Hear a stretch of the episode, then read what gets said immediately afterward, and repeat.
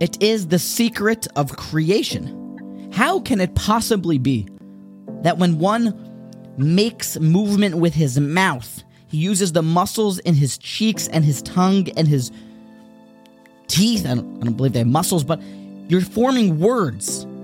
And then comes out the other side a bracha.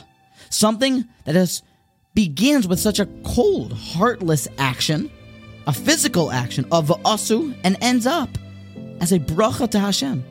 How can it possibly be? How can we stay and understand that you pick up a yellow lemon and a palm frond on the 15th day of Tishrei, and all of a sudden that's a mitzvah de oraisa of lulav and esrog?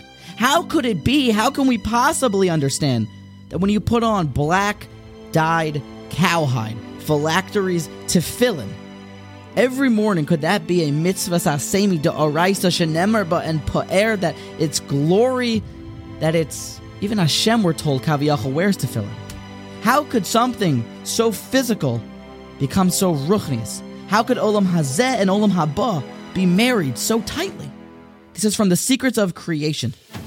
This is v'asuli mikdash v'shachanti b'soicham. This is the Jewish people coming together and building a house. Yeduchavoid Hashem moleas hamishkan, his house, Sefer, Shemos, ends. We don't understand how this works. It may not be possible to understand this marriage between Olam Hazeh and Olam Haba, between the action and the ruchnius behind the action that is married to the action. But at least we know and we have simplified that we live in this beautiful world of action that we can do very dry, cold, callous, heartless actions, and we can make Hashem Shechina be present there. We, we live in a world of Maisa.